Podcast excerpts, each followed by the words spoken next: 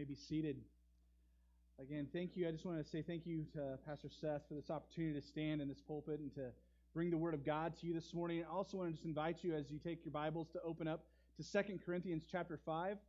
2 Corinthians chapter 5. If you have a, uh, if you're using a pew Bible or chair Bible, I guess, because these are chairs, not pews, um, you're going to turn to page 966. We're actually going to have two scripture readings, one from the Old Testament and one from the New Testament.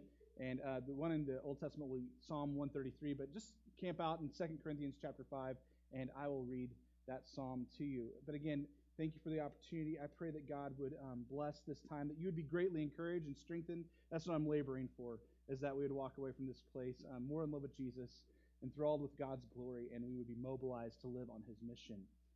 If you would, I know kind of sometimes you go to church and you feel like you've done calisthenics, but would you read and uh, revere the Word of God and stand as we hear the Word of God read this morning? First, I'll read from Psalm 133. Hear the word of the Lord. Behold, how good and pleasant it is when brothers dwell in unity. It is like the precious oil on the head running down on the beard, on the beard of Aaron, running down on the collar of his robes. It is like the dew of Hermon, which falls on the mountains of Zion. For there the Lord has commanded the blessing, life forevermore. Now our Second Corinthians passage. Second Corinthians chapter 5, verse 20. Therefore, we are ambassadors for Christ, God making his appeal through us. We implore you on behalf of Christ, be reconciled to God. For our sake, he made him to be sin, who knew no sin, so that in him we might become the righteousness of God. Aren't you thankful for God's word this morning? Amen. You may be seated. May the Lord bless the hearing, the reading, and the understanding and the obeying of his word. In Psalm 133, verse 1, the psalmist writes, Behold, look, see, gaze upon, stare at, look at how good and pleasant it is when brothers dwell in unity. Unity, fellowship, and harmony are a delight to everyone who experiences it. The psalmist describes it as a pleasant aroma that saturates the priest. He says it's like it just was poured over Aaron, the priest, when he's anointed. And the refreshment experienced when dew settles on the side of a mountain.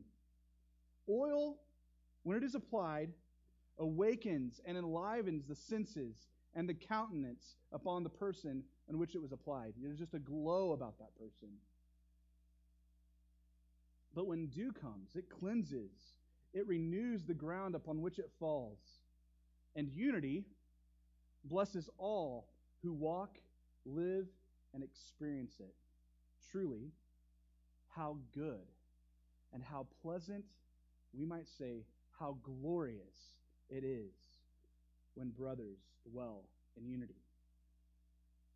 But life experience, my experience, anyways, I'm sure it's your experience too, leaves us desiring unity more than it has us enjoying unity. We live in a broken world. Opposition fragments our world. Our homes, yes, our homes are devastated by competing agendas. And even our own hearts, at the deepest root of the person that you are, my, who I am, even at our hearts, we're divided and restless. Our mind goes one way, our heart goes another, and our will does its own thing, right? We're divided even within ourselves. We long for fellowship because we were created for fellowship. We long for unity because that's what we're meant to be. The world we inhabit was created by the eternal unity, Father, Son, and Holy Spirit, to be the realm in which their union, the, Trinity's union, was reflected in our fellowship with one another as we live and labor and work underneath his gracious reign and rule.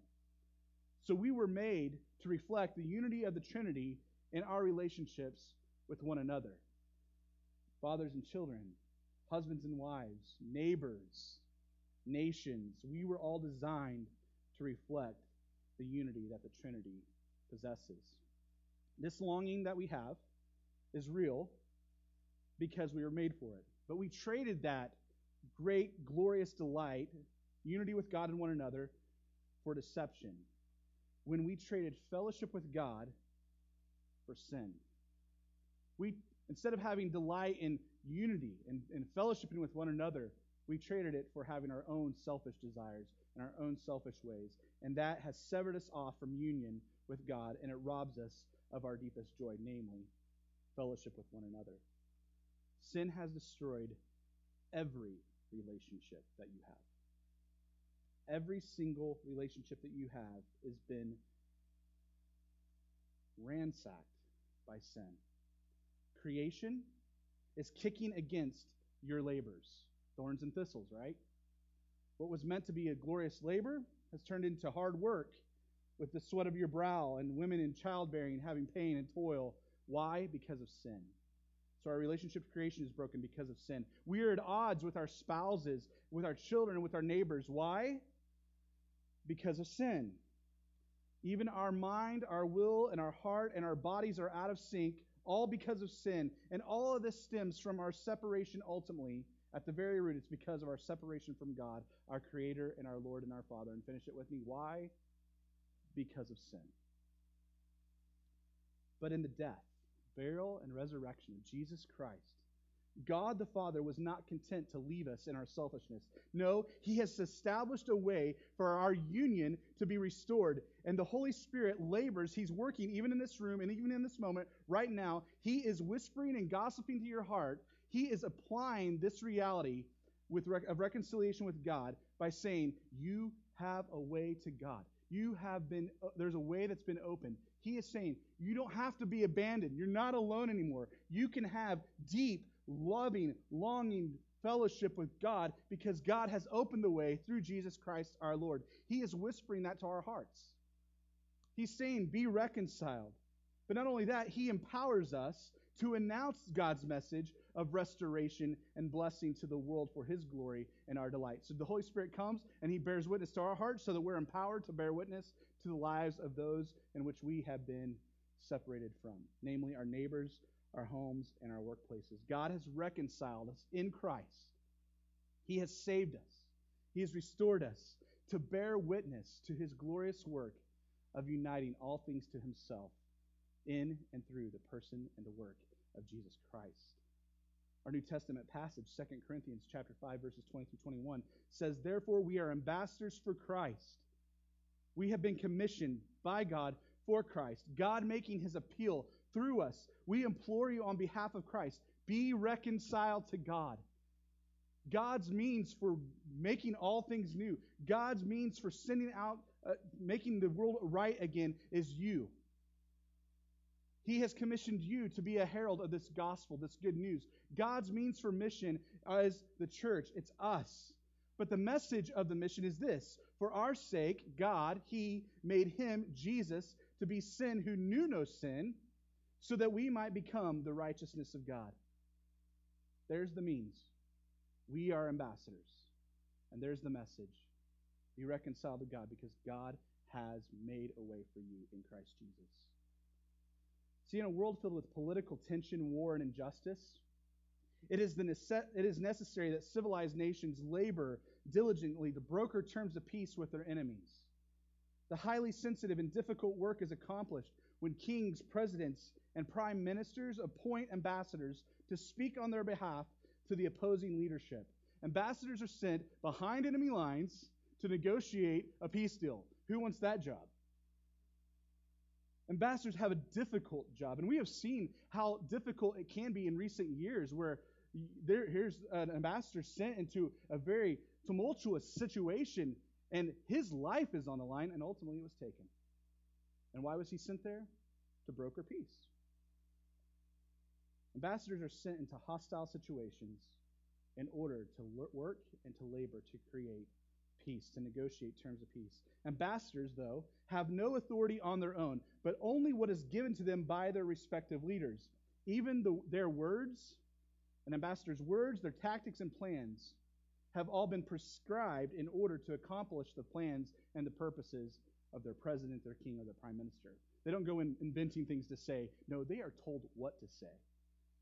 They are, they are sent as a representative. And so, like ambassadors appointed by political leaders, you and I have been commissioned by the King of Kings and the Lord of Lords to herald his terms of peace with every person, every tribe, and every nation that still stand in opposition to his gracious reign and rule. We have been commissioned by God to be ambassadors because all authority in heaven and on earth has been given to Jesus.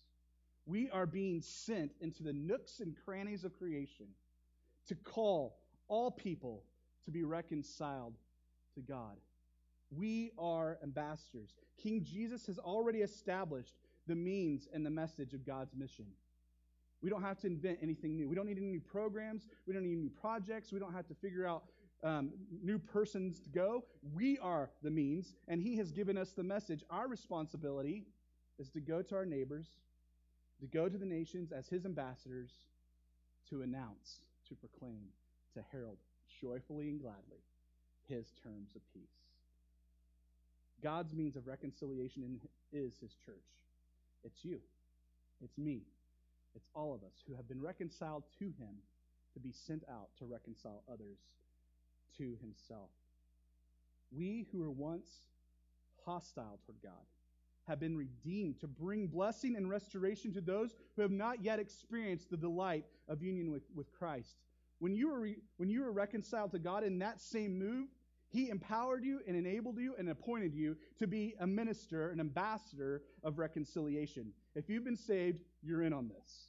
So, who wants to be ambassador? If you're in Christ, guilty already, you're there. You have been called by God to be an ambassador. This is being clearly lived out before us in the life and testimony of those brothers and sisters. This is on display. Those who have been reconciled are sent out to reconcile. You can see this in the brothers and sisters in South Carolina right now. You can see the power of a reconciled heart in a horrible situation. When their lives, their families have been torn apart by a senseless murder, there they are, looking into the face of the perpetrator and extending forgiveness and mercy calling them. I, I, saw a video of them standing in the courtroom looking at a video screen of the man who murdered their family, and they say, Believe in Jesus. Repent and turn to Him. How does this happen? Their very lives, their very loved ones have been taken. Fathers who had children, their children are fatherless. Wives who had husbands, husbands who had wives taken away, yet they look in the camera and they say, you might receive judgment in this world, but turn to God and He will forgive you. Be reconciled. That is the power of the gospel. That is what we are called to do to look in the face of our enemies and say, Be reconciled to God. He loves you. The door is wide open. Brothers and sisters, look at them, listen to them, learn from them. They are leading the way for us right now. So, how does this happen? Where does it come from? Hearts that have been reconciled are empowered to work for reconciliation. Hearts that are reconciled are empowered to work for reconciliation. The church is to be a display of the delight and unity God intended in the Garden of Eden, and a projection of the future things to come when He establishes His reign and His rule in the new heavens and new earth. Your life together, our shared life together, should reflect God's intended purpose in the garden, and it should be a preview of things to come. So when your friends and your neighbors and your coworkers look into the church, they should say, How good and pleasant it is when brothers and sisters dwell in unity. Why? Because they've been reconciled to God. And perfect as we are, because we've been reconciled to God, we can be reconciled to one another in unity and fellowship. But please hear me, brothers and sisters. Only reconciliation with God will bring about this delight to our churches and to our homes, and to our hearts, and to our neighborhoods. We cannot just be like, hey, let's be buddies. Let's just get along. No more fighting. Lay down your lay down your weapons. Let's just let's just get along. No, the human heart is too corrupt for that. We have to be reconciled to God. True unity flows from reconciliation with God. Oh, that the Lord would work in our hearts, in our midst, even now, so deeply that when we walk away from this place and we walk away from this, this place every Lord's Day, that we would be singing this psalm. How good and pleasant it is when brothers dwell in unity. When we rest in God's reconciliation, we will sing this psalm aloud, and the world will hear it. and they will wonder, and then they will ask. And it's our job to say, be reconciled to God. Be reconciled to God. The gospel message, it's the good news that our severed relationship with God has been restored through the severing of the Son of God from fellowship with the Father God. Because Jesus was cut off from the Father on the cross, we can be reconciled. Because Jesus was cast out, you and I can be brought near to God. Because Jesus was rejected, we have been accepted in him. By the sacrificial death of Jesus Christ, all things are being reconciled to God for his glory, the joy of all peoples, and the good of the city. Did you hear that word, all things? There are some things you might look at in the world and go, that'll never be made right. That'll never be reconciled. Marriages. Is it possible? Can this ever be reconciled? Can this ever be made right? The gospel. Be reconciled to God. Fathers, on this day, are your children far from you? Is, is your home more like a disfellowship than it is a fellowship? The gospel says this too can be reconciled. The nations, ISIS has a target on its back. God wants them to be reconciled. You don't believe me? Look at the life of Paul. God went after his enemies and he reconciled them. All things, all things, all things. What is it in your heart that you just don't believe? God's promise here is it will be. Be reconciled to God. The message of reconciliation, this good news, is really the best news you'll hear all day. And this is it. For our sake, He, God, made Jesus to be sin who knew no sin, so that in Him we might become the righteousness of God. So before you get to the really good news, you got to sit and soak in the bad news sometimes. Sin not only separates us from God, but it also has made us hostile toward Him. We aren't merely apathetic, just not having anything to do with Him. No, we were enemies, adamantly opposed to Him. Leon Morris says this Reconciliation, that word that we've been throwing around, let's help define it. Reconciliation properly applies not to good relations in general, but to the doing away of an enmity, the bridging over a quarrel. It implies that the parties being reconciled were formerly hostile to one another. That's our situation. We weren't just like mad at God, we hated God before He saved us. Well, not me, Nathan. Yes, you. Even me. The Bible tells us all bluntly that sinners, rebels, are all enemies of God. Here's some biblical proof. Romans 5:10. Colossians 1:21 and James 4:4 show us that we were all enemies of God. We should not minimize the seriousness of these similar passages. An enemy is not someone who comes a little short of being a friend. It's not an acquaintance that you just don't get along with. No, it's an enemy. He is in the other camp. He is altogether opposed to you. The New Testament pictures God in vigorous opposition to everything that is evil. Did you hear that?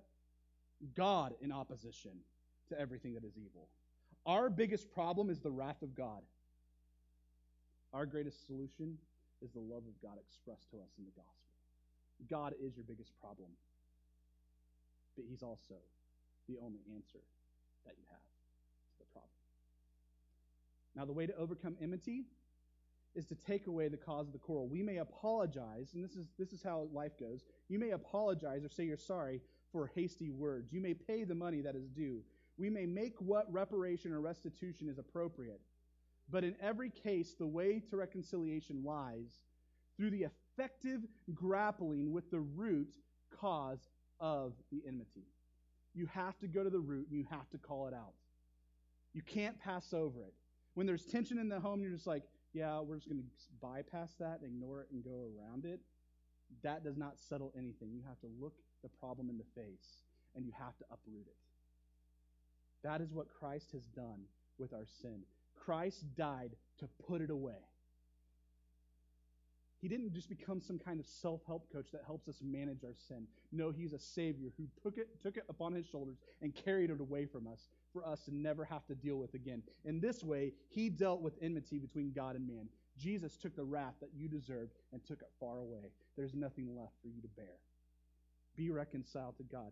He put it out of the way. He made the way wide open for men to come back to God. It is this which is described by the term reconciliation. God has no more wrath for any of his children. There's not one ounce of anger if you are in Christ. There's not one drop of disappointment that the Father has toward you if you're in Christ. Oh, but you don't know what I did today. He loves you. But you would never guess what I did yesterday. He accepts you. Oh, if you only knew how much trouble I am in, He approves of you.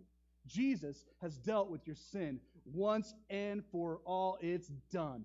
Period. Case closed. Walk free if you're reconciled to Jesus. So, as ambassadors of Christ, we must be diligent to declare God's powerful work of reconciliation. We should boast in this. We should delight in this. We should celebrate this. We should talk about this. Why? On behalf of Christ. Missionaries used to say, they used to pray, May the Lamb receive the full benefit of his sufferings. May every nation hear, and may every nation turn, and may every people group, may every child, may every neighbor of ours hear and believe the good news that the Lamb might receive the full reward of his sufferings. We do this because of Christ and what he's done for us. Jesus died that we might find delight in union with God the Father, one another, and to reconcile the world to himself. If you look at this passage in 2 Corinthians chapter 5, Paul says that God has reconciled us, those of us who are in faith, those of us who are in Christ. Verse 18 says that he reconciled us because, verse 19, he's reconciling the world. So in you, in your message, God, the Father, is hugging the world to himself. Okay, cotton patch version, I don't know if you've ever heard of it. It's the weirdest translation of the Bible, but it helps. It's like backwoods southern translation of the Bible. It says this In Jesus, our big brother, Papa came down to us, rascals, and hugged us to himself. Papa came to us in Big Brother and hugged us to himself. We don't hug enemies. This is foreign, but God does. And He is hugging the world to Himself through you, through us. God reconciled us because He's reconciled the world. Therefore, let us continue to fill God's purpose in Christ by calling out to all, in verse 20, be reconciled to God. God made Jesus what we were so that we might become what He is righteous. Another way of saying this, right before a father. Jesus dwelling in perfect unity, fellowship, and harmony. That's yours in Christ. The righteousness of God is the delight we long for, and the only way to have it is to come to Jesus to be reconciled to God. Because he became what you were so that you might become what he is. Dearly beloved children. I stood in the back here just a few moments with a man. And I just remember just like having this great conversation and we were just talking, and then all of a sudden it just hit me like, You died in Christ. You went to the grave in Christ. You've been raised in Christ. Are you hearing this? It's not something that happened, it's kind of like this sort of exchange. No, it literally happened to you. And then Ephesians 2 says that now you and me, we are seated in Christ in the heavenly places at the right hand of the Father. We are in perfect union with God. There's not a better message to be heard. So let's make this really practical this morning about our own hearts for the sake of the world, that we might partner with God in His work of reconciliation, that we might go from this place singing on our lips how good and pleasant it is when brothers dwell together. Let's make this really practical. First, I want you to take stock of your heart this morning and just answer these questions. Like, Expose your heart. Lay down on the gurney of the gospel and let God go to work on your heart this morning. First, at the heart level, this is where we want to begin with ourselves, right? Ask yourself this Am I delighting? Am I delighting in the reconciliation that God has offered me in Christ this morning? Now, I didn't say, do you assent or do you affirm? I said, do you delight? Many people will miss heaven by 18 inches. They learned it in their head, but they never accepted it and believed it in their heart. They could affirm the message, but do they really embrace the message? Has their heart been transformed? Are they clinging to this? See, that's the difference between knowing something and delighting in it, is the heart. Not do you know and do you affirm or do you assent, but do you delight? Are your affections stirred this morning when you think about the fact that you were once an enemy of God and He has reconciled you? Does your heart sing this morning? You've been made right. Here's another question Is my heart rejoicing? Again, delight, rejoicing, that I have union with God in Christ, or am I deceived by sin that still separates me from Him? That's the, that's the tension. Are we delighting? If no, then there's probably something else we're delighting in, and that's deception. So, what are you rejoicing in this morning? The first mission field that you're going to encounter every day, every morning, and every evening. When you are alert, the first mission field that you're going to encounter is your own heart. It is necessary that you wake up every morning and you preach, first and foremost, the gospel to yourself. I struggle with it. Because it really seems to be too good to be true. Nathan, God has accepted you in Christ. Seth, God has adopted you in Christ. Church, God approves of you in Christ. Preach that to yourself instead of like complaining about the acne or the way the body's crumbling. When you turn on the light and you're scared and you're like, oh, what's going on here? I need to fix my hair. No, go, I am loved. I'm accepted. God is passionate about me. He is excited about me. Warts and all. Because that's the gospel. Don't talk to yourself. Preach the gospel to yourself. So here's the question Are you reconciled to God? Is your heart rejoicing? Are you delighting? And praise be to the Lord. If not, be reconciled to God. So now, let's look now at our relationships, how the gospel impacts those. How has the gospel of reconciliation impacted your home? That's a hard question to ask on a Sunday morning. Yeah, I got five kids and you know, it's not always just everybody wakes up at seven, eats their cereal, and comes up in their jammies, and they already have their toothbrush and their hair combed, you know, parted just right, and then they go put their clothes on and say, "Let's go to church and worship the Lord together. How good and pleasant it is." It's not that way.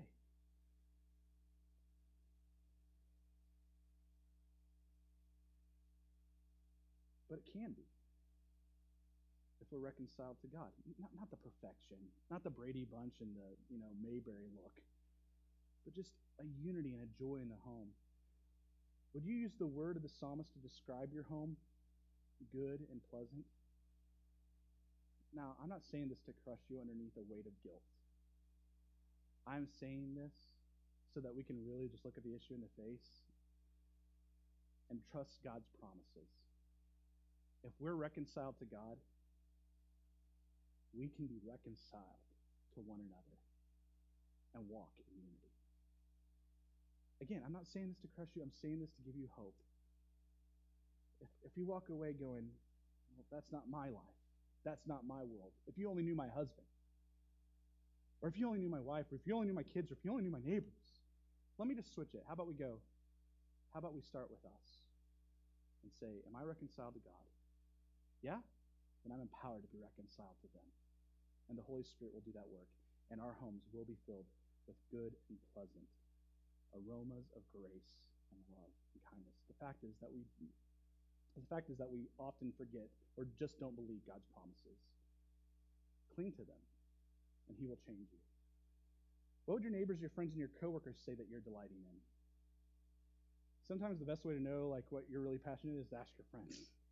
What do I talk about the most? I tend to talk about Indianapolis Colts and the Buffalo Bills a whole lot. I tend to talk about books a whole lot, even Christian books a whole lot. I talk about the gospel, but am I delighting in the gospel? How about you? Are they delighting in union with God? Are your friends, are your neighbors, are your coworkers, are your family members delighting in union with God? Well, my question is, is have you told them to be reconciled to God? You are ambassadors. Preach the gospel to your own heart, believe it, and go and share it with others. God has reconciled us in Christ to bear witness to his glorious work of uniting all things to himself. The question is, are we reconciled? On behalf of Christ, implore others to be reconciled. Are you opposed to God? This is your only this is what you have to hear this morning and respond to. Then be reconciled. The, the door is wide open. God wants to reconcile all things. Yes, even you and even me. All things this morning. Is your marriage in need of reconciliation? The door is open. God is near. Repent and believe the gospel. Does your home need to be reconciled? The door is wide open. Hear and believe and repent and trust God. He is here for you. We all have a decision to make this morning, don't we? Well, if that's the case, may the Lord take His word and apply it to our hearts by the power of the Holy Spirit to bring salvation and delight into this place in Christ. This morning, we have been reconciled to God through the death, burial, and resurrection of Jesus Christ. And every Lord's Day, we have the opportunity to rehearse this gospel message in really practical ways. We take the bread, we take the cup, and we feast on the fact that God has made a way for us. I didn't say take a, have a snack, a little hold me over till lunch. No, we come to the table to feast in the kindness and the grace and the goodness of our Lord. When you come this morning, the Lord bids you, if you're in Christ, if you're trusting in Him, you're believing in Him, you've been reconciled, He says, Come to the feast, the table is open. You are welcome here. Be reconciled to God, believe the gospel, and may your hearts and your spirits and your minds and your homes and your workplaces and your neighborhoods and the earth be refreshed because you feasted at this table today. All are welcome. The Spirit and the bride say, Come, let us feast together. Let's pray.